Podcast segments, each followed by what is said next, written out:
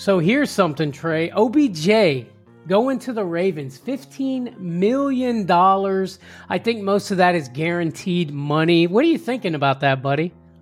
I mean, the dude got his bag for sure. You know what I mean? For being where he was and the position he was in, you know, struggling to find a team at the end of the year, not getting fully healthy and everything like that. Um, I was kind of hoping for him to go to the Jets with the Aaron Rodgers thing. Uh, this Ravens spot, man, I don't know. It's a tough look.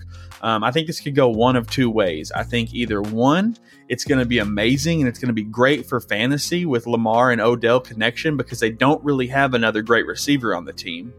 Um, but the more, uh, the latter way I think it's going to go is that it's going to be a drama fest, and it's going to be a Baker Mayfield Odell situation where Odell is a ball hog and Lamar is a ball hog, and mm-hmm. both of them are mad that they're not getting the ball enough. Yeah, I mean that's a good point. I, I was thinking the same thing. Like, does that automatically make OBJ the number one receiver on the Ravens?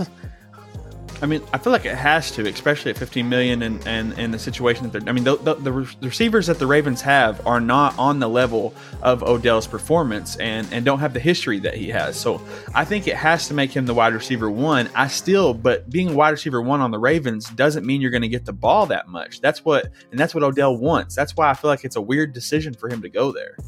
It makes me wonder if the Ravens are thinking like, hey maybe we're gonna you know uh, trade up in the draft and and try to pull us a wide receiver out because if not that means you're gonna be relying on what obj nelson Agholor. they got bateman over there still but i mean I mean, Agholor, we know can't catch in key moments, and OBJ. I mean, what's going to happen when he, you know, cuts too hard and you know tears another ACL? He said two ACL tears in the past three years. Look, he's making that $15 million. That's big boy money. That's probably, if I had to guess, at least three to maybe even four times what he's worth, man. I mean, how do you think Lamar is feeling about this, Trey, with, with all the contract talk and stuff like that? Should he be happy about this or upset? Well, this is the thing, you know. Uh, Odell doesn't even know if Lamar's going to be his quarterback. You know, Lamar's talking about leaving. Bye, bye, Baltimore. You know, so I don't know if Baltimore maybe did this as like a, a hey Lamar, look at this shiny new object toy you can play with. Um, but at the same time, like Odell, it could be anybody at QB. He doesn't know who's going to be his QB, and if it's not Lamar, I think that's it's a terrible look for Odell. Yeah, yeah, I agree. I agree. I was thinking this. What if they're like, because because we saw that those two talked, like OBJ signed to the Ravens on Easter, called Lamar their FaceTime and like, "Ooh, hey buddy, I'm I'm coming there, right?" Maybe the Ravens are like, "Look, OBJ, we're gonna bring you aboard. We're gonna give your money, but your job is to make sure Lamar plays for us next year." And Odell's like, "I got you. Just pay me." Mm-hmm. Cha-ching! Here you go, buddy.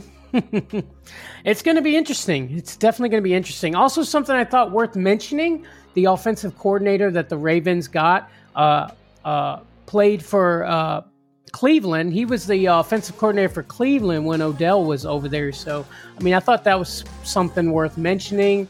Um, maybe they're trying to rekindle some old magic. I mean, I'd like to think they did that on purpose, but uh, what do you think? Yeah, I mean, it's very possible that that, that connection at least had a little bit to do with uh, how everything fell through. Um, I do. I will say though that with Odell being on the team and being the wide receiver one, it's almost going to be probably the scariest pick in fantasy to take because you could be getting a top five wide receiver on the year, or you could be getting a complete bust. I mean, hmm. just. Mm. Halfway through the season, he just throws his uh, jersey off like Antonio Brown and, and runs out the locker room. Well, there there is one thing I will say in in OBJ's history um, most of his teammates have loved this guy. I mean, everybody loves OBJ. It's something well known around the league. I mean, everybody but Eli Manning and uh, Joshua Mandy, Baker Mayfield. I was gonna say, but yeah, that guy. I'm pretty sure him too. Nonetheless, um, I, I don't think we're gonna have like an AB situation here. I don't think he's that guy, but I do know he is known to be a crybaby and have problems. We did a video our uh, top 10 overrated last year before the season started. OBJ was on that list, buddy. No doubt.